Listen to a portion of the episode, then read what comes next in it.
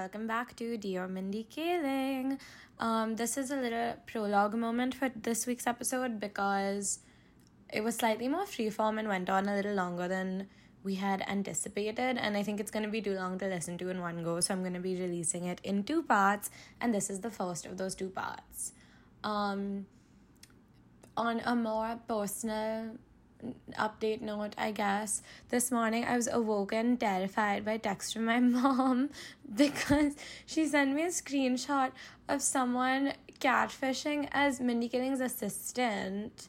Like not just like a random person, like an account with a decent amount of followers, but like the same and the same name and like a picture of her assistant, but not her assistant's account. Um being like, Hi, you've Mindy wants to talk to you, but like to my mom. And it, I had to go back to sleep for a while to recover from that, but now I'm awake and editing the episode. So, see you soon. Uh, that doesn't. Bye.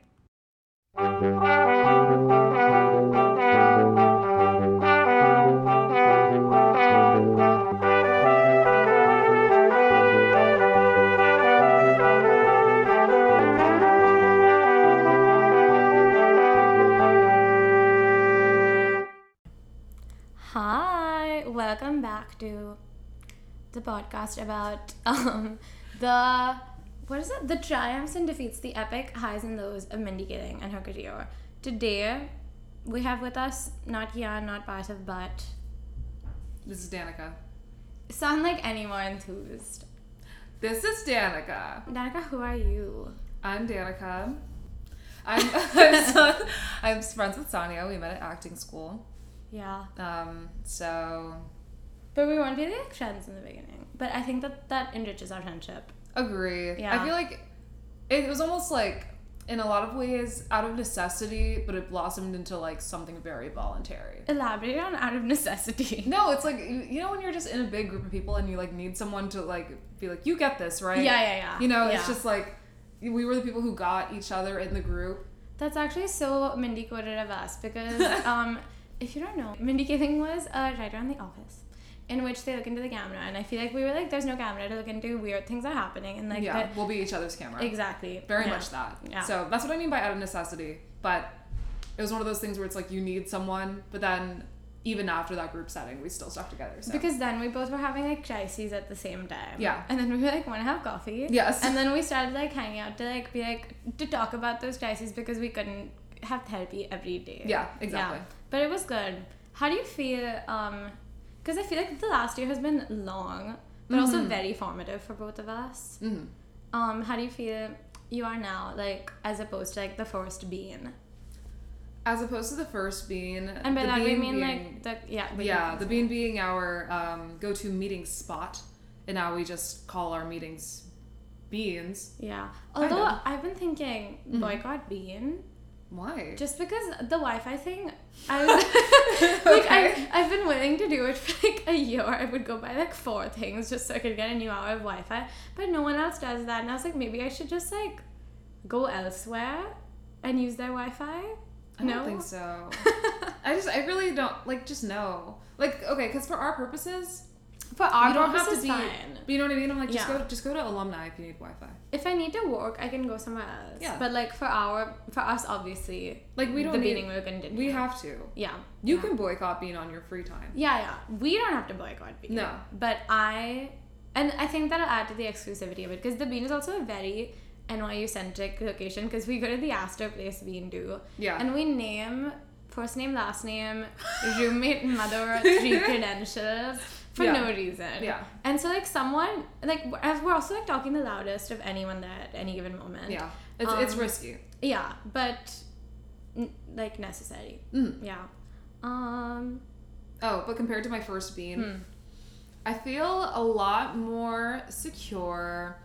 I definitely was in a place where like I was conflating a lot of personal um like issues with like school issues and like you know what I mean like I think all of that, not to interrupt you, but I would use the exact same words to talk about my same but like very different situation. Like Mhm. earlier in the week, I was like, I don't know, I just feel like more secure. Like secure is exactly it. If not like secure and maybe lighter. yeah And yeah, a lot of like conflating personal issues with school issues. Yeah. I was like I did I did not have the words to describe like why I was stuck feeling. Yeah. And now I feel like I have the words to describe it and I have like I, if you asked me to draw a diagram of like what was stressing me out before, I couldn't do it, but now I feel like I can piece the the the diagram together, the flow chart. Hmm. Yeah, you know? I think similarly for me, I was like in the conflating. I was like, I don't. I definitely also felt stuck, and I was like, I, I just want like a break. Like I want a second because I didn't know that I wanted to be anywhere else So like doing something else specifically, and that was why I didn't want to be like doing what I was doing or where I Mhm. was. But I was just like, I want a second to like figure things out. I want to pause. Yeah. And the summer had just ended, and I'd just been so obsessed with like momentum that Yeah. I'd forgotten to pause. And I was like, this is like a great like plan and like list of goals that I have, but I don't think I actually want them. I think they're just like like good goals. Yeah. And things like that. Yeah, that makes sense. Yeah. Um, so Danika, what was your introduction to Mindy? My introduction to Mindy was definitely The Office. Yeah. Because I started watching The Office, I guess right before college, so that would be when I was like 16. So that'd be back in 2016. I think I started on the same time, strangely enough. Yeah. It was like, I don't know what made me do it. I think I was kind of just getting into like film, TV stuff. Hmm. Um, and that was kind of like right before, because at that point, I think I wanted to go to college for like history. Yeah. Um, and so then I started kind of getting more into like film TV analysis. And at the same time, I think I was watching The Office and I was like, I find the structure of this so fascinating. Um, and so that's kind of what led me to the film and TV area as like an interest. But that was definitely my introduction to Mindy. Hmm. And then, yeah, yeah, that for sure was it. I'm just what you said just made me think because I think a little bit before that, but like around the same time, although we're like two years like ahead and behind in school. Um, I was just like, what if the YouTube algorithm literally decided what my profession was going to be? Because I would always get like film analysis, That's essay videos, and like Literally what happened to me. that's the only way that I got into it, right? Like Same. that's the first way that I got into it. And I was like, is this because of the YouTube algorithm? Like, are we both sitting right now and trying to be each other because of the no, YouTube algorithm? No, it honestly is because I okay, I feel like everyone like watches one Karsten Runquist video, yeah. you know, and like Yeah. that was like my gateway. And but then I, I, think started even finding pre Carson Young, like the take, even. Do you know what Oh, I mean? yeah, Or, like, what is yeah. that one about where it's like um a doc about misogyny? oh my god, Yeah. um, pop culture detective. yeah, yeah, yeah, Yeah. All of those. Definitely those, and then um, who was it? They don't. They're defunct now. Their channel, their channel is defunct. But who are they? Oh my god! I, t- I remember talking about them freshman year with people, and I was like, "You watch them too?" And they were like, "Yeah, that's what I love film." I'm like, yeah. it was who was it? There was one. Was it no? But this isn't defunct now. But there was like twenty four frames with Nick and a few other ones like that. it was. I'm sure I know who you're talking about, but the fact that they're not coming to mind. It makes me sad. Yeah. But they were really good, and they posted like really great analysis videos. I think they had one video about the color grading in Marvel. I think they were that Hmm. channel. Yeah, yeah. yeah. Um, and now they don't post anymore, and they stopped posting when I went into college, and it made me really sad because they had really, really good video essays, and we watched one literally in school. yeah. But And I feel like the like side dish to that was like all the commentary videos, and like it's the same um itch being scratched when Yeah, you watch those, sure. except it's also like the part of me that like enjoys TikTok Yeah. and wants to watch TikTok instead of a movie sometimes. yeah, that makes Yeah. sense. I know. So th- that was definitely my gateway for those Wait, videos. did you see what I sent you this morning? Is Noelle like married? Why was she wearing a white dress? I did not see it. They posted like a story, not even a post, where it was like Noelle and Alina, and she was wearing a white dress, and I was like, is this a marriage image? Because it was a really casual white dress, but I was like, this feels really like charged with marital vibes. I have no idea. I did not see that. Is It it, on Instagram? yeah, yeah, I DM'd it to you. Can I look real quick Yeah, of course. just to give a review Yeah. or a response? Oh, I see. Wait. Oh, I see. Oh. No, Just- look, look, literally. No, like- that's what I'm saying. It was mad to the vibes, but that can't be the dress. No, no, no. I think. I think it's probably like a a, a bridal rehearsal thing. Okay. Like you know, I'm what I fine mean? with that. Like one of those things. Like maybe Yeah. not the rehearsal dinner, but like I don't know. I feel like the bridal party does so much stuff together where it's like, guys, now this is our like pre-dinner ceremony yeah. session. Yeah. You know, Yeah, like, like before we leave for the destination. Yeah, exactly. So I feel like it's one of those. You went to a wedding recently. I did. Any I don't know. Do you have any thoughts about weddings that have um sprung from that? This is okay. So when I was we at- haven't spoken in two weeks, which is You're long. right. That's weird. Yeah, okay. Because, like, I went to the wedding. It was in Colorado. Um, it was really fun. It was with a ton of. It's like my first friend wedding. So, like, Yeah. first, like, not. Which you know is like my dream. Yeah. Like Oh, I yeah. just need to go to friend weddings, and I realized that I've like, acc- and not like alienated as much as like I have a lot of acquaintances, and I love my acquaintances, but they are my acquaintances, and I, I can't like text every day and be like, hey, what's up? Yeah. With them because like it's more like I'll see you in person and be like, oh my god, it's so nice to see you. Yes. And like I think of you and stuff, but we're not like close friends or anything. No, totally. So there's so many weddings I think I should be invited to, but probably will not be, which sucks. Yeah. Foster your relationships now so that you can go to more weddings. Yeah. Um, but the thing, I mean, okay, basically, the wedding was great. Um, pretty much nothing that I'm saying now is reflection of that, like that wedding in particular. But it did get my brain churning on weddings Naturally. because I was like, there are just so many little things you have to do if you're like even part of the bridal party and like an American wedding. yeah. Um, and I don't get it, and I Ooh, don't. that's such a good point because actually our like context of weddings is so different. Yeah. Yeah. No, exactly. That's why I was like, this is very like specific to American weddings. But like the idea of the bridal party having to go spend so much money on so much stuff Mm-hmm. and like travel all the time just to like hang out with you before your wedding. Yeah. Like I don't know. It's not that like obviously if your friends have the means to do that, that's fine. But I think I'd be really stressed out if I even had to go to like two weddings in a year as part of the bridal party. Mm-hmm. That would just be a lot. It's like you have to buy half the time you buy your own dress. Then you have to pay for your plane tickets to go various places. You have to take work off to do the bridal um, retreat weekend You're making thing. such excellent points right now, and it's making me think another amendment I would make to 27 dresses. And like I said before, there'd be a few. I would make it way more about the dresses, Mm-hmm. way less about the whole sister thing. But also, I would try and like bring attention to like the financial ramifications of being so many, like in so Yeah. many bridal parties. And you know which movie obviously does that much better is Bridesmaids. Mm-hmm. Because like she's like, I don't know if we can get this dress. Yeah, Like, yeah, It's a lot. Yeah. It's like a huge commitment, and also it comes with so many social pressures of being like, well, I don't want to let her down because it's obviously her big day, and like if you have any pre-existing beef in your friendships, like it's so precarious. Yeah. I don't know. Just imagine being like, hey, girl, like I have to take off. Like I I can't take off this weekend. I do have to be at work. Like I'm so sorry, I can't come to your thing.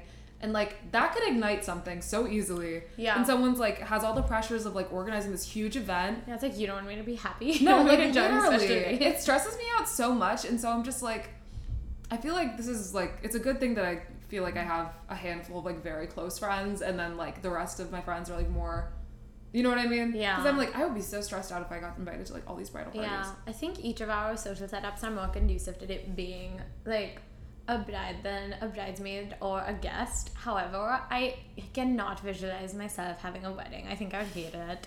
I've been thinking that all summer. And let me tell you what sparked this was I did one scene from the Seagull and then I was like, can I get married? And I don't really know how to explain Yeah. how I got from there to there. But I was like, I've never like been able to visualize my wedding. Yeah. I don't know where it would be. I don't also don't know who I would marry, but like I just can't imagine it and I think like spending money on that would stress me out. Yeah. And among other things. And then I was like, I don't know, maybe I am not supposed to have a wedding. just not a wedding. yeah. Like maybe you'll get married, but just not the wedding part for sure.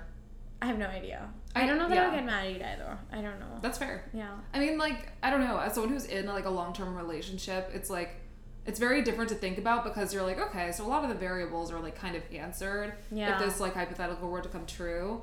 Um, and so like that's something I've been thinking about too is like I'm like, okay, so with like this specific person, then like what would our wedding look like? I'm like, okay, well he's a really makes big family, so it'll probably be on the bigger side and like everyone lives on the East Coast, so probably on the East Coast. So it's like less variables Yeah. and it feels more real and it feels like more fun and exciting but i think what i was realizing is like obviously i'm not in the place right now to like get married yeah. but i was like you know it'd be fun like planning a really big event and inviting all my friends to it i think that's kind of what i was craving yeah, it's yeah, like yeah. something with like really nice flowers and a really nice setup and like hanging out with all my friends who i haven't seen in forever I just you know? I don't think I would be able to succeed in the friend mixing. I think I would hate it.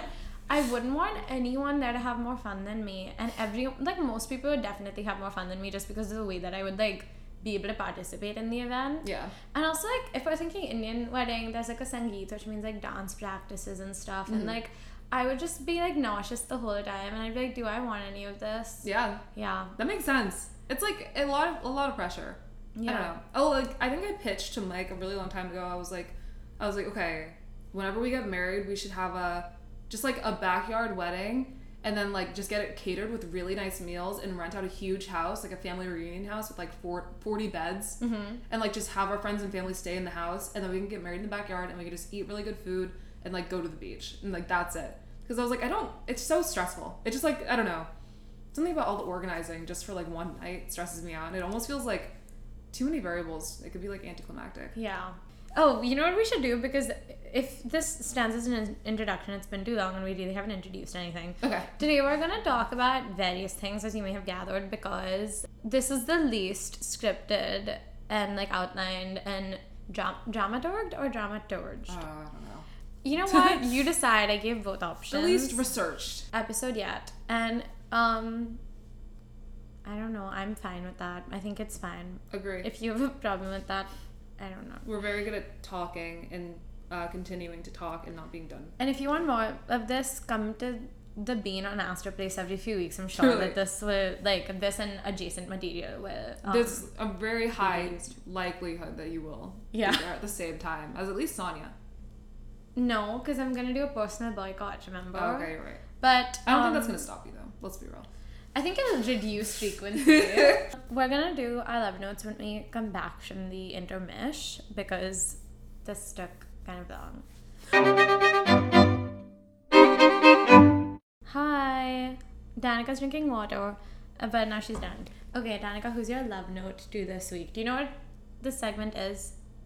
Uh, I mean, I feel like it's in the name. True. But I'm going to explain in case our listener has happened upon this podcast as though it's like a limited edition version of some book that they were trying to gift to their mother that they've been like looking for forever and her mm-hmm. birthday's coming up and they're having a fight in the middle of the woods. Yes. And not like a podcast where all the other episodes are right there and you could have just listened to them in order like a normal person. Yeah. Love Notes is because this podcast serves as like an extended love letter to Mindy Kaling. We will be sprinkling love notes throughout with like other people we look up to and admire and stuff. Yeah. Okay. Well, my love note is to um, Sarah Marshall from the You're Wrong About podcast. Um, she recently uploaded. She okay. So basically, this podcast is. Do you know this podcast? No. Oh my god, you would like it. I think. I think you really would. That's so funny. I was just about to ask you if you've been listening to anything. Yes. Oh Yeah. yes. Um, I listen. I mean, the thing is, I listen to podcasts more than I consume any other form of media. I think I listen to probably 15 hours of podcasts every week, at Okay. least. Yeah. Probably more. Um, because I only listen to like super super long podcasts that are like three hours each episode. Anyway, um, my love letter is to Sarah Marshall and Michael Hobbs of the You're Wrong About podcast and Maintenance Phase podcast, respectively, um, because basically You're Wrong About started like a little bit before COVID, maybe in during COVID. Wait, I feel like you've mentioned this to me. I totally have because Yeah. I'm like obsessed with it. But basically, they debunk kind of misconceptions, specifically like American misconceptions about like things that happened in like the 80s, 90s. Sometimes it's earlier, sometimes it's later. Um, but they debunk things like like Monica Lewinsky rumors and stuff like that. They like basically. Um, It's like the opposite of fluently forward, where she's like, "Let me find every conspiracy theory I can find," and then she says them. Yeah, Yeah. it's like they literally will find things that where it's like, how do you remember this event happening? And they'll be like, I think it was something like this and this. And then they'll be like, actually, that's wrong, and women are always maligned, basically, is the thesis. Um, and it's really, really good. It's really Yeah. good. It's so good. It's like so much of it is like just about fear and like people being scared. And so they create narratives that like suit their, you know, cater to their fear, whatever. It's so amazing. And Michael left the podcast maybe a year ago um, to go work on his other podcast, Maintenance Phase, which does very similar, um, has a very similar thesis, except it's about um, like diet and food culture. Um, and he reunited with Sarah recently, and they started collabing on the podcast again. Like he's a guest on her podcast, and she's a guest on his, and it's making me very happy. um, because it's like taking me back to that like pre-vaccine COVID. Like there's a little bit of hope because like You know what I mean? Like the first nurse got her vaccine, and like that's when I started listening to it. Yeah, yeah. And so it kind of mentally reminds me of like hope and like that time of like things are gonna open up again, like things are gonna be fine, we're gonna be good. Um, and so I want to thank them for reuniting because I love them and their work is so important. They're amazing journalists, and that's it.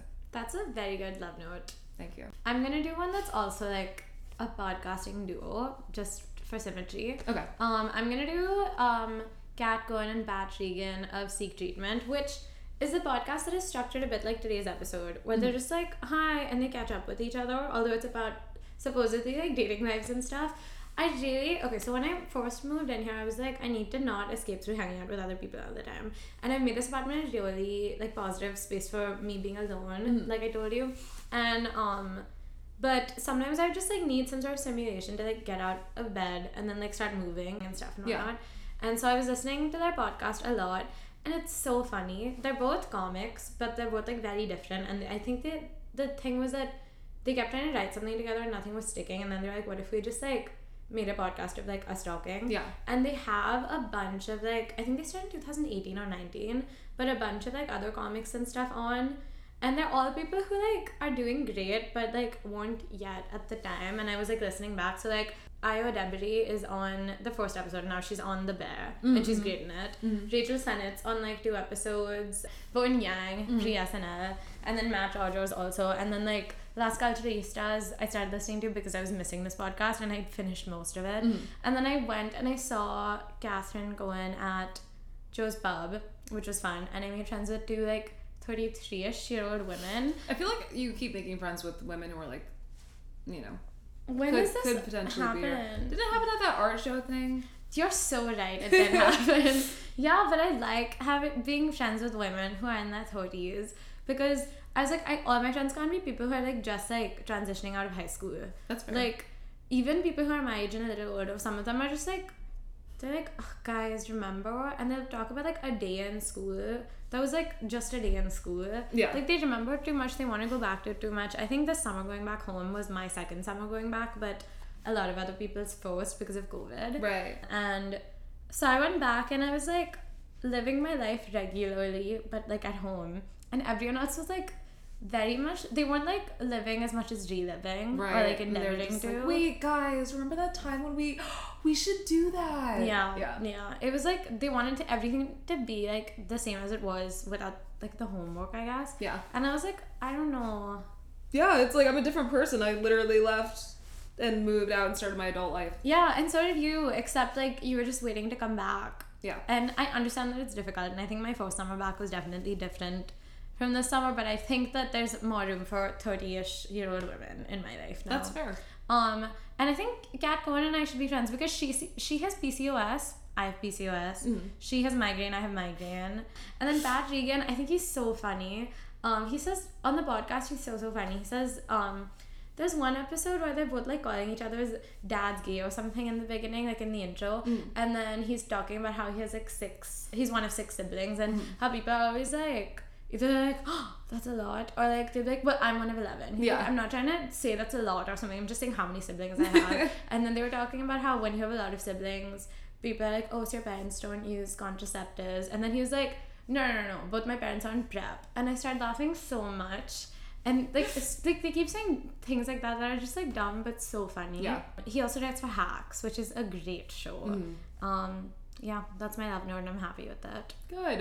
So the first long conversation I can remember us having was that time when Jordan took us to that place to have chicken. Yes, and then we were on the subway together. Yeah, because I had to go back to write like an essay for writing the essay, which is not that deep. I think I was just like, I'm done with my outing for the day. Yeah. And it was really cold too, and we were on top of a really windy hill. And then Jordan was gonna like skateboard in front of us, like we were all her mom. And so I was like, I think I'm gonna go home. but we we were talking about you were like, what's the essay about? Because I liked writing the essay, but everyone else was like, "Ugh." Yeah, And I was same. like, you just have to write an essay. Like it's fine. Yeah, You write also, an like- essay about like a show or like a director or like an artist. yeah, It's I feel like if you didn't like writing the essay, sorry, I didn't feel like if you didn't like writing the essay, you weren't like realizing how much freedom you have to do whatever you want. Because I think you're still kind of in that high school mentality of like, oh, I have to write like I do so much writing. It's like you can write about literally whatever you want, and like talk about why you think it's so important. Yeah. I also feel like because I noticed this recently, um, with like someone I know who's like started college and she keeps posting like on her story like her close friends story like all the things she has to do. She's like, I have to do two essays, then I have to do three discussion posts, then I have to do this, and and I was like, just do the thing. Like, why are you Hmm. telling me? And like, I feel like that's I'm for sure at that, but like. I like it would not occur to me to ever do that now if I had a lot to do. Like even Yeah. conversationally, I wouldn't bring it up. I'd be like, "Oh, I have to go at this time because I have to do this thing." Yeah. And I was like, maybe it's a bit of that too. You Yeah, know? Like yeah, being yeah. like, oh, I've written an essay for writing the Just essay. Just being like, guys, I'm so busy. Like, Yeah. I just have things, like things on things. I think it's like also it's such a, I don't know. I feel like the way that your like brain categorizes information in high school versus in college is so different because like in high school you're like, I have homework. Yeah. This is my homework in these subjects. You know what I mean? But in college it feels so much like, okay, it's a little vaguer. Like I have to do research and it's like I can do it, but like I don't have to do it, and it's like whatever. You know what I mean? Yeah. And so I feel like sometimes coming out of out of high school, you're just like, guys, these are the subjects I have homework in. I have to do this homework for these subjects, or else. You know what I mean? It's like, like, please don't tell me you have to write discussion posts. Please don't tell me you have to write three to five sentences about like a Yeah. 10 minute video you had to watch. yeah, it's Just like, Don't type it on your story, just type the discussion post and move yeah, on. yeah, yeah, we're here. Yeah. But um one thing that we okay, so we were talking about my essay, which I remember had to do with what was the prompt? It was we had to like a review of like a certain artist's body of work and then be like there had to be like a question or an issuey thing and stuff. Right. And actually this is so like contrary and almost to the kind of like the way that I approach identity politics now and have thought about it as it relates to like Mindy and stuff.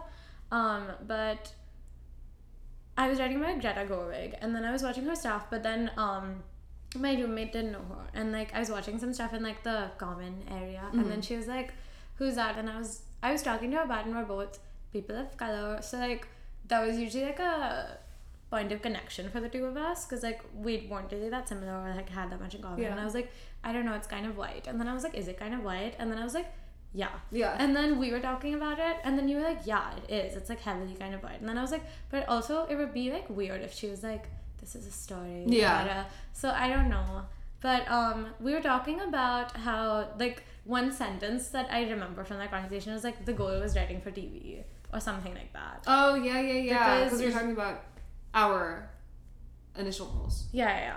Cause you, cause we were both talking about how we like both like just wanted to go to NYU, and I was like, you you used to be in the film program, then you transferred to drama in your third year, which is my first year. Yeah. And I used to wanna be in the film program. That's why I wanted to apply to NYU. And then like at the last second, I was like, actually, I think that if I did the film program, I would take a lot of classes where I learned a lot of like professors' opinions and a lot of like jargon and stuff. But I wouldn't like the part that I like about it is still drama stuff. It's just not necessarily the acting part Right. of it. Um, but so then I was like, if I study drama, I can still do the things I want to do in film if I like learn the jargon and the equipment. Yeah. But maybe not the other way around. Why did you switch? I switched because I think that like when I applied for film, I was like, I know for a fact that I want to write for TV. Like that is really what I want to do because I liked how collaborative it was, and I like TV as a medium, and I like the idea of like getting to write something and then like but so much of your job being feedback as opposed to just like the actual writing part. Um and so when i did and, and then i was like i want to do that or i want to act. But at that time like in high school i hadn't really done like acting stuff since i was a lot younger. And so i was like i don't really feel like i'm ready to go to like theater school because I, I don't do theater like that you know Yeah. and so i was like okay i'll go to film school Well, I didn't And- either actually. Like I had no, I hadn't done any acting stuff before like my audition, Mm, and then like the actual acting, like not preparing the monologues, was at NYU. Yeah, that makes sense. Like I before I um, applied for college, I went to like a summer program at Pace Mm-hmm. for film because I was like that's what I was leaning towards, and it kind of reaffirmed for me that I wasn't ready to go to theater school because I was watching the program was like multiple different majors at the same time, and so a lot of the people were acting people. And I was watching them do their thing, and I was like, "Yeah, I'm not ready to go through like this circuit of auditions and like, like I'm not, I don't know it like that, you know what I mean?" And so, like, I don't know any plays, whatever. So I was like, I feel like this I, this is not for me. Um, so I went to film school, and then um, as I was there, like you, the way it's structured is super foundations based, and so it's like you have to take X, Y, and Z, and you get to pick one other class, you know. Mm-hmm. Um, and it was super production focused, and I really, really don't like production. Um, like I just kind of felt like it was not for me. You didn't get to like really talk as much about like the art and like that sort of thing. Whereas Yeah. like with writing, it was and, like the writing classes were great, but they were super focused on collaboration and like talking with each other, and like that's what I like to do. Yeah. And so I was like, okay, well, like these classes are kind of sucking the soul out of me. I feel like I'm not really like doing anything. I don't want to be outside in the cold on set for hours. Yeah. You know. Wait, so then how come you didn't transi- transition? How come you didn't transfer from film to dramatic writing? because um, I had a bunch of friends who were in the acting program, and as I was hearing about their curriculum, I was like, okay, that's what I want to be doing. Like, Yeah. you know what I mean? And I had friends who were in dramatic writing too, and um, I was considering that as well. But then this was also kind of coincided at the same time as like I started modeling in the fall of when I had to apply for my transfer thing. And so I was like, okay, so like now I feel like I actually have an avenue into the acting side. Right. So it just made more sense because I was like, I know the curriculum, I know what you have to do to get in. Um, I'm taking acting classes now. I already feel like I professionally I have like a an in. I also did a casting internship. So I was like, okay, this feels like I get what's going on here Yeah. now. And so yeah, I just pivoted. That makes sense. The thing you said about like not feeling ready for the audition circuit before applying was like so I feel like um parallel to how when I was like thinking of my film application, I was like, how am I gonna make a film? And then I was like, if I don't want to make a film now, like will I ever? Like it was much more that I was like worried because I was like, what should I? And I think that that's like such an annoying part of the college application process specifically at that age because like you don't know yourself well enough like that and Yeah. like to introspect so much feels almost like narcissistic when you're that young and when you have homework i guess and then um like you have to suddenly like out of nowhere like write these college applications and like sell yourself but not try to be selling yourself. So then you like watch these videos and read these articles about how to sell yourself without it seeming apparent that you're selling yourself in like a literal application where they're like yes your grades and stuff are good but like your personality matters too. Like we're gonna choose on the basis of that maybe more than your gpa Yeah. and so then I was like, if I make a film, like what is it that I have to say, if anything? Because I was so concerned with like how it would be received more than anything. So I was like, how do I say something that seems worthwhile that would also be what they want to hear? And I think that that's interesting considering like the initial bean crisis we had because I was like, I don't like know that I know things about myself for certain. I think that I'm so um used to like understanding who I am from the outside in or like from how other people around me see me that like I don't really know what to do when I don't have any certainty of that. Mm-hmm. Um but regardless of that, we were talking about writing and stuff and like is writing still a goal at all? Um, honestly, I don't really know because like, like there are times where I write and I'll like start something or I'll have like, an idea for something that I think is cool. But like, I don't know. Honestly, I feel like if anything, I'd be way more interested in just like the producing side, Yeah. which I feel like everybody says, but like Yeah. genuinely, I feel like I'm the kind of person who I'm really good at like understanding story and structure and effectiveness and like that sort of thing and having ideas to like push something forward. But I don't necessarily think that my strengths are in the actual writing of it all. Like I don't think I'm good at writing snappy um, action lines and like really interesting dialogue. I just don't really think that's like where I'm at. But I feel like whenever I get to work with people and like read their writing and be like, I wonder about this and like give them places, things to probe. You know what I mean? Like ideas or like that's what um, when it comes to sprawl stuff. Like Yeah. my boyfriend's play. Um, so much of like what I do, what what I've done when I've worked on that show is just be like, I think all the guys need to have like, um, a like very specific relationship to wrestling. Yeah. And like that has to be a microcosm for masculinity. It's like those Yeah. ideas make sense to me, but I don't Yeah. know how I would write them. You know, I just I feel like I'm good at nurturing them and like pushing them forward and setting them on and I their way. think that like it's a similar set of impulses that serves you in acting and Yeah. you're using the same thing kind of zooming out. Yeah. But okay, so because like what's his name? What's Nick from New Girl's name? Jake Johnson. Jake Johnson. He went to NYU, I think, for dramatic writing or film or something like that, and he dated Annie Baker when he was here. Oh, Right? that is bizarre. I love that. It's fact so that they're the same much. age. And he, because he has this shirt that's, he's like, this is one of my favorite shorts. It's my ex girlfriend from college, Annie Baker's dad's. And I was like, what? That's And a lot. And that's from press he did like in the past three years. Isn't that insane? That's like when I found out my mom. My mom casually dropped that her ex boyfriend was cheating on her with Suzan-Lori Parks. Huh? Like literally, she was like, she was like, yeah, this guy, like, I don't know, we were like, this was in the middle of the night, like we were on Facetime, and we, we were just kind of like talking. We were like about to hang up. She was like, oh my god, that's so crazy. That reminds me of this guy I dated, and he was so whatever. But yeah, he was cheating on me with this like playwright. I don't know. And so I was like, damn, like, am I really like the same caliber as her? And I was like, who was it? And she was like, Suzan-Lori Parks. Do you know her? I was like, yes. uh, That's uh-huh. so funny. It was it was a moment. Yeah.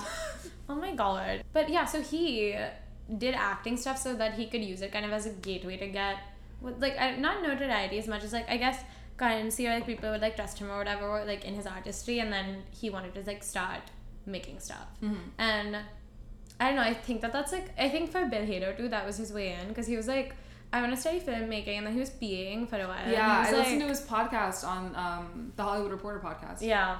And then, but for a lot of other people, it's the other way around. I feel like that, I don't know, I think it's the inverse of both of those things for Mindy. So, like, she wrote Matt and Ben Yes. basically because she lived in a railroad style apartment. This is a railroad style apartment, right? I think so, yeah. Because it's It- like room, room, room. Yeah, okay. So just like me, like my twin sister, she lived in a railroad railroad style apartment. I think she might have lived in Brooklyn, like Mhm. you. So actually, she's like both of us. Oh. And um, she lived with two friends of hers, one of whom was Brenda Withers, and they kept trying to write stuff together, but they also had to like have like jobs and stuff because they moved here and they thought like they would just have to like arrive and everything would like Right. work out Yeah. on its own. So like I think Mindy was babysitting, and Brenda was doing something else, and they had like one hour overlap every day where they were both in the apartment. They would try and write something. And as like in, in case this podcast is not conveying that to you at all, when you're like hanging out with a friend of yours, you can't get anything done in an hour. Like no.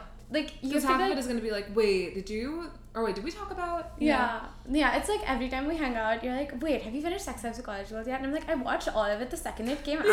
out. We've covered this every time we've hung out for the past like since it's been out. I'm sorry. It's fine. There are just too many people who haven't seen it, and it makes me upset. But why so- would I be one of them? I don't know because you know how it goes though. It's like one of those things where you're like, oh my god, I would love that show. I should have watched it by now. And you're like, but yeah, haven't. but also big mid season energy. Like Yeah. the mid season finale of the finale was so strong. yeah. Yeah, that that's my opinions on the semi season are a whole separate thing.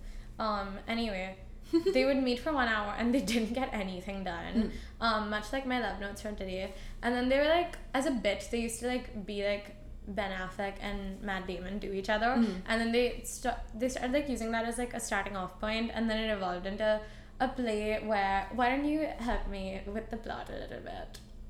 Okay, so basically, um, Mindy, Mindy was mad, right? No, she was Ben. No, she was. Oh, right, because she was. Okay, because okay, this is related. When I first when I watched it, I was like, I didn't. I I knew about this play, like I had already known about it.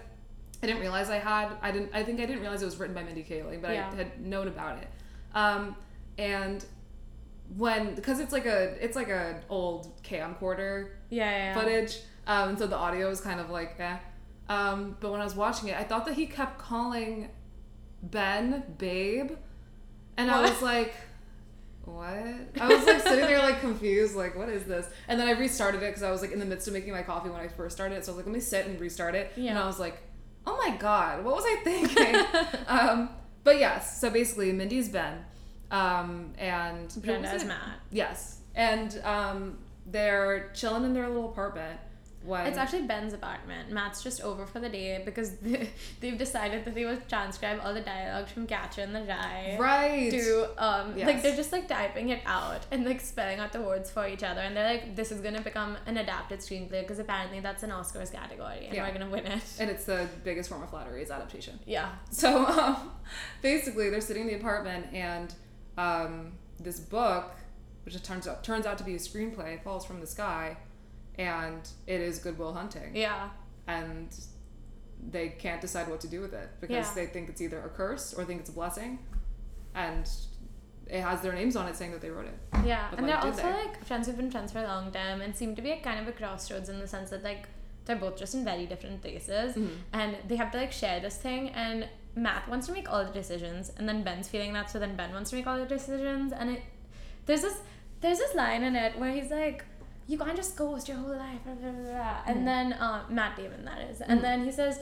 That's what happened with this. That's what happened with this. That's what happened with Harvard. And he was like, "Not everyone wants to go to Harvard." And he was like, "Not everyone can." And I was like, "Did Gossip Girl steal this?"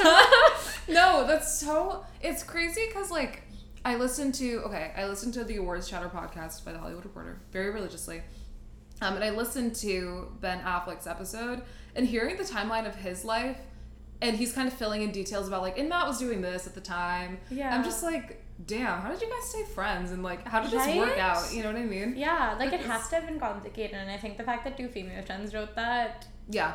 right? Yeah. Especially because after that, um, a network wanted to pick it up, and they made it, but they wanted to adapt it like to Mindy and Brenda, and Right. it didn't get picked up, and Mindy was like, "Thank God." but it's also like I don't know that Brenda is very much of a frequent future collaborator of hers at all. So the fact that like they made this piece, and it's really like the start of both of their careers, but like their careers haven't really continued together. Yeah. It's like in a piece that's very much about that is Yeah. so interesting. yeah. No, that's so true. Yeah. I don't know. It's fascinating because I remember Ben Affleck from Voyage of the Mimi, um, which was a children's program. This was his first acting gig. It was a children's program about this like um, whaling ship, not whaling ship, but they did like marine biology on the ship. And he goes on there with his grandpa, and then they get lost at sea. But it's like a children's educational series about like like sea life. Mm-hmm. I don't know, like survival and biology. Um, we had to watch it in fifth grade, and I remember everyone being like, "That's young Ben Affleck," and I was like, "I have no clue who that is." But that was like my first intro to Ben Affleck. I don't know that I was cognizant of an intro to either. Let me kind of. No, my intro to Ben Affleck was literally he's he's just not that into you, Really? which I think is a horror movie because it's that's the one where they're like, um, he's not the exception, he's the rule, Oh my right? god, yeah. And that movie, I used to think that everyone around me was dumb, and I was the only like. I used to think that um like whatever I imagine Florence Pugh's character's arc to be in Don't Worry Darling, where everyone's like pretending everything's fine and like no you don't understand. That's how I felt about um Jennifer Aniston's arc in that movie, where she's his long term girlfriend, and she just wants to get married. That's, That's all so she wants funny. forever. And he's like, you know, I don't believe in marriage, and um then they like. I think he's like, well, we don't need a commitment, right? Like we're together or we're together. That's okay. Like, why do you need a piece of paper or all that? Because it was like two thousand Yeah. probably six or something like that. yeah. And then um, they break up because she's like, no, we're getting married. Or we're-" no, she tries to give an ultimatum, and she's like, um, either we're getting married or like we're done. And he's like, you know, I don't believe in marriage. So then she, she's like, okay, bye. And then she goes and her, like her younger sister is getting married, and she finds it because her younger sister's getting married. She like thinks it's this ultimatum because it's Right. really. I seen this movie one time I when I was it. an early teen. I can't believe the clarity with which I'm recording this.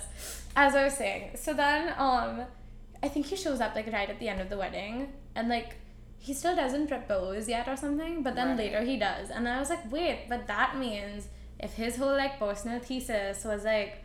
Well, we're secure enough in the relationship. We don't need to get married or whatever. This isn't sounding as nuanced as it felt to me when I was like 13ish when I watched it. It's fine. But like I was like, well, now he d- doesn't feel secure enough about the relationship, and he was like, I guess it needs this thing for the added security, which like is sad, but everyone's acting like it's like personal growth for him. Yeah. You know, Yeah, that's true. that I think was my introduction to Ben That is so funny. Yeah, But I just find it funny to think of him coming from Voyage of the Mimi and then um what's his face? The Matt's going to Harvard and like having all the success and he's just like he's literally I think he said that he literally spent all of his Voyage of the Mimi money, like he managed to get into his account when he was like seventeen, like with all the money in it. And his his family had spent it all, like on like gambling and Oh my god. alcohol.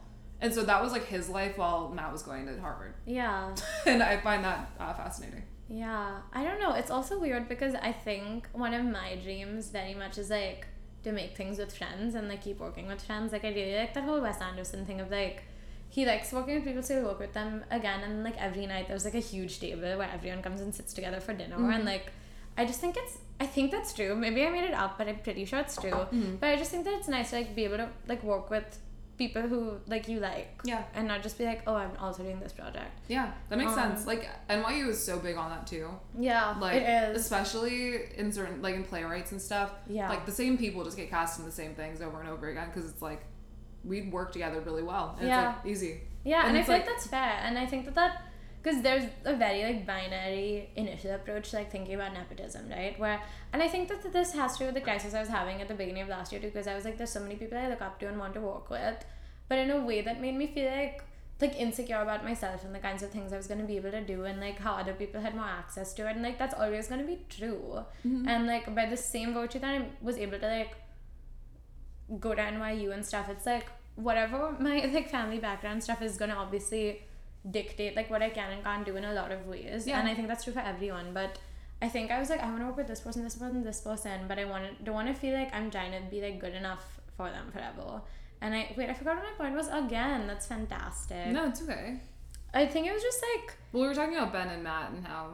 Right. And I think it's just getting to a place where I was like, well, I do want to work with these people because they seem cool, but I also like don't have to work with them and I know that now and I can still make things that I think are good by working with people who I like working with and think are good and I like looking at the people around me and like just making things because I don't think that my definition of success became like oh like this um what's the word like landmark or this like achievement or whatever much more like well what do I like literally want to achieve and Yeah. like what do I want fulfilled and then how can I do that That makes sense. Yeah. Also, like, sorry, this is like related, but it's a couple steps back. Like, I was kind of thinking about this when I was talking about the wedding thing. Yeah. Because Mike and I were talking about like who would your bridal party be and like who would your whatever. And um, I was like saying who I thought would be it would be. what's and the groom equivalent of a bridal party? I think it's like grooms. groomsman I think it's just the groomsmen, but like That does bridal not party sound doesn't. fun. It doesn't sound like equivalents. It just sounds like different a different word just describes Yeah. something similar. Yeah. I don't know. Um, like you you know, it's like bridesmaids and groomsmen, but then like what's bridal party? that's the thing because you said bridal party and whatever and I was like groomer party that sounds I good. Maybe the maybe the bridal party is the whole thing. oh You maybe know, I think that might be what it is. Whatever. or is that not just like the wedding party Maybe. I don't know. I don't know Um, but oh, but what I was thinking is like, I was I was thinking I was talking saying my people, and then I was like, but also like there are a ton of people who like might still come into my life who I have no clue about. Yeah. And so it's like that's why I feel like marking your career goals with like if I could just work with this person, like yeah because it's like what if in that same period of time you work with somebody else you didn't know existed, and they end up being like such a formative experience for you, and like you know what I mean? It's That's like, exact. That's exactly what I was trying to say in like way less articulate words. That's exactly it. Because I was like, I think that once I was like, what, like it was so like Rachel Berry to be like, I'm gonna do this and then I'm gonna like, yeah. Because the thing is like she didn't even know that Juilliard didn't have a musical theater Yeah, program, yeah. and she's like, so I'm gonna go to Juilliard and then I'm gonna do like. What is it, Evita, then Funny Girl, then and like I was like I can't do that because like there's a number of things I'd be really happy doing to the point that like I don't really know what those things are yet because they don't exist yet or those people don't exist yet and like yeah. It was also like a feeling of like feeling really trapped when I was like if I know these are the things I want I either can and can't get them Yeah. like I don't think it's unfair for, like if I didn't get into NYU like there would have been some good reason I'm sure and I couldn't have been like it's so unfair my plan is ruined like Yeah. I'd have to be like well what do I want to do now right Yeah. and I think that I felt really trapped in having those goals initially. And then I was like, no, I need to chill and think of my life at maximum like a four month period at a time. Yeah. And I think that that's better for me. hmm And I think, oh, sorry, that was gross. Um, and I think that like, also it's um different to have like an idea of where you want like where you want your life to go. It's just like I feel like it's different to be like I don't think I want to stay in the U.S. You know what I mean? Yeah. Versus being like I need to live in this neighborhood in this city Yeah. and be in this like you It's know like, what I mean? By 25, me and this person who I haven't met yet. Yeah, yeah, yeah. It's like I feel like it's different to like kind of I think it's worthwhile to like figure out follow like your whims and like Mm-hmm. take note of like your desires and stuff like that so you don't end up in a situation where you're like why am I unhappy for seemingly no reason and it's Yeah. like no there is a reason it's this thing and this thing and this thing um like you gotta clock what you like what you don't like so you can like tailor your goals but at the same time your goals can't be like so rigid that you know if you don't reach them you feel like so depressed and like you did something wrong and whatever yeah. you know Yeah. Hmm. I just wonder. Okay, so I think that the Bean crisis last year and the Matt and Ben and stuff, and just the kind of career Mindy's had and stuff is very like autonomy centric. Do you know what I mean? So like, what is ideally autonomy for you? can you repeat that okay. So like the I think the crises that we were both having at the Bean last year, and I think like the Oh, emotions yeah. we went through with it evolved, but like it was like a needing to seek autonomy. yes And then like momentarily in terms of goals, but also like in a larger way, like what ideally do you think autonomy is for you right now? I don't know. I mean, I feel like in a lot of ways I've gotten the auto- autonomy that I was looking for like a year ago because a lot of what I was having problems with is just feeling like I'm making choices for other people. Same. Or like making choices like out of obligation and like not really getting creative with like possibilities. Yeah. Um like I was definitely feeling like I was I was very torn about leaving school and um so so much of me was like like I had I had a conversation with my mom where I was like I just feel so overwhelmed and like I like need school to stop. Like really I know that's what I need but I can't. And she was like why can't you? And I was like Yeah. I can't and she was like let's think about this though. Why can't you? And then as soon as like we got creative with solutions I was like oh. You know what I mean and so I feel like in a lot of ways I've like gotten what I needed. Um but I also think that um at the same time like i think the next thing for me is just like feeling very financially stable so that i can just like do the things i want to do. Like my biggest thing with getting this job is like i really want to be able to take more classes and you know like travel if i want to travel and like take vacations and that sort of thing you know it's like i want the freedom to do that without being subconsciously stressed that like i'm like missing a paycheck or like you know my hours got cut so like what now you know what Yeah. i mean it's like that's the autonomy that i want next Okay, that makes sense. Yeah. And I think a lot of what you said with the initial stuff is like very much stuff I feel too. I just don't want to feel trapped or like like I want to be able to make commitments and see them through without feeling like am I doing a good job? Yes, and that's like motivating the next like string of commitments and my ability to do them and stuff. Um and Danika Jackson, what is the dream? Like The the dream. dream. Yeah. i don't know that can be as like vague or specific as you want. it's like freedom no like i don't know that feels like such a that vogue big. that feels like such a vogue like 73 questions answer I was gonna say something about that actually because, but not on the podcast. But now that you say, I'm gonna say it. When my partner's like fully, fully ready, like once I find a way to mount the TV and I don't know other things, I'm gonna make someone shoot a 73 questions of me here because everyone in my family is like, show me the apartment. So I'm gonna Yeah. like make a TV self-indulgent video. yeah and you're like and, you have to then listen send to me if you want to see it Yeah, so. yeah i love it i will film it for you please. Um, let me think. What's the dream? I don't know.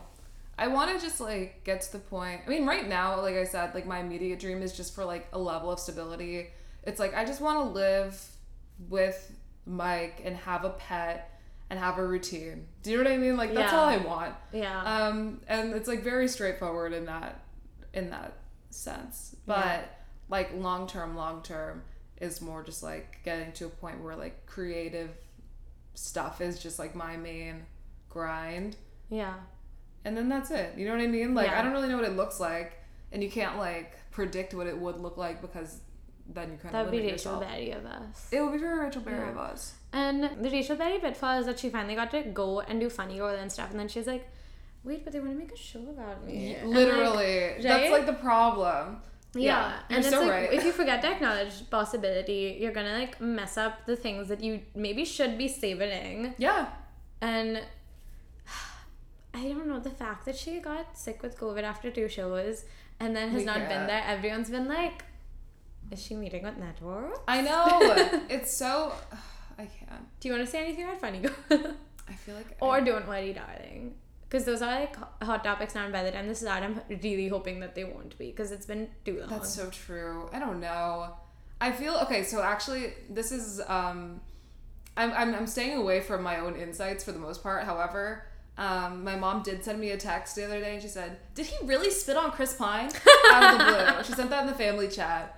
And I had to send a wall explaining the drama. Well, not, not, not the drama, but like, I didn't explain the whole thing. I was kind of like, Mom, that makes no sense. Like, it's a public stage. Like, literally everybody is looking at them. Like, why would he do that? Like, whatever, Yeah. whatever. Um, explaining it. My sister's like giving me thumbs ups in the chat. And then afterwards, my mom said, See, I know what's going on. And I was like, Okay. Um, so that happened. That's so that's- so funny. It, it was really fun.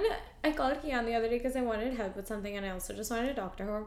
And she was like, Can you tell me what's going on with this? And I was like, No. Because you know what? Every day I get TikToks that are like, do you know what's happening with that? Or you Right. didn't know this about. And I was like, there's no way I didn't know because I remember like last October Yeah. what happened and I found out because that's the way that all my algorithms are structured. Yeah. And I all I know all the things. I know what one PA who had an NDA signed but her best friend didn't. So her best friend like revealed a fight that they had in the trailer like the day that it happened while it was shooting. It's been a long time. Please stop trying to fill me in. No, I agree. Like I know. No, like in the nicest way possible. If you don't know what's happening by now, like you're not looking for answers. Yeah. You know what I mean? Because Yeah. they're so easy to find. Exactly. It and in fact they're being fed to me. No, truly. And like, so I don't need so many preservatives when I'm getting like raw ingredients delivered to my door. Yeah. Like Jan asked me, and I told her like in as much detail as clearly as I could, which I can do for like a number of pop culture phenomenons. I feel like you can do phenomena, phenomena, and um. She was like, "You should make one of those TikToks," and I was like, "No, because that'll be just like them. No, I can exactly. host a Zoom webinar." Yeah. And she was like, "You should do that." No, it's very. I don't know. I, I don't know. Like, I feel like I'm not even the kind of person who actively seeks out pop culture. I definitely don't. either. It just I just don't forget things, and so Yeah. when people are like rehashing, That's so things, true, 'cause like, I feel like we talked about yeah, we're both like, bookmarkers and Yeah. like debriefers. Like someone have said something weird once. Yeah, we'll be like, you remember that time that happened? You're like, yes, Yeah. like easy. Yeah, But- but like we both have the exact quote. Yeah, no, literally. Yeah. Like I don't even like.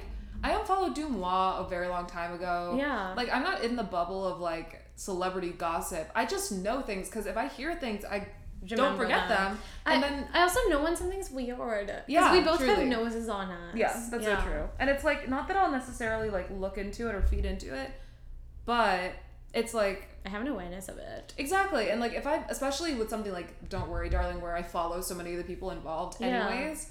Um, or like I'm just generally like you know also, like there were like breakups involved and stuff around. Like, I'm gonna know. like truly it's just hard to avoid because one way or another you're to see one news outlet being like the papers were served at cinemacon and it's yeah, like okay noted like i didn't look for this but it is here exactly. um thank you and then it'll be like the video on the carpet and it's like well i watched the video on the carpet like it was in my feed you Yeah. know but i'm Like- not like i'm not like searching don't worry darling on twitter and scrolling through latest and I'm not looking for like part three videos. exactly Yeah. yeah Yeah, that's so. Because you know what? Not to be offensive or anything, but like that one interview that John Mulaney has at Steve. We haven't spoken about Mindy for one second.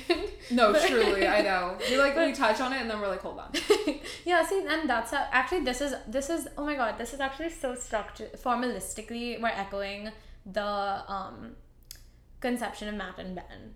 oh yeah Right? yeah Okay, I'm fine with that. That Yeah, feels good enough. truly, it's parallels. Yeah, but on a Um, meta level As I'm sure you've discerned by listening this much, we could go on and go on we do. Come back for part two soon.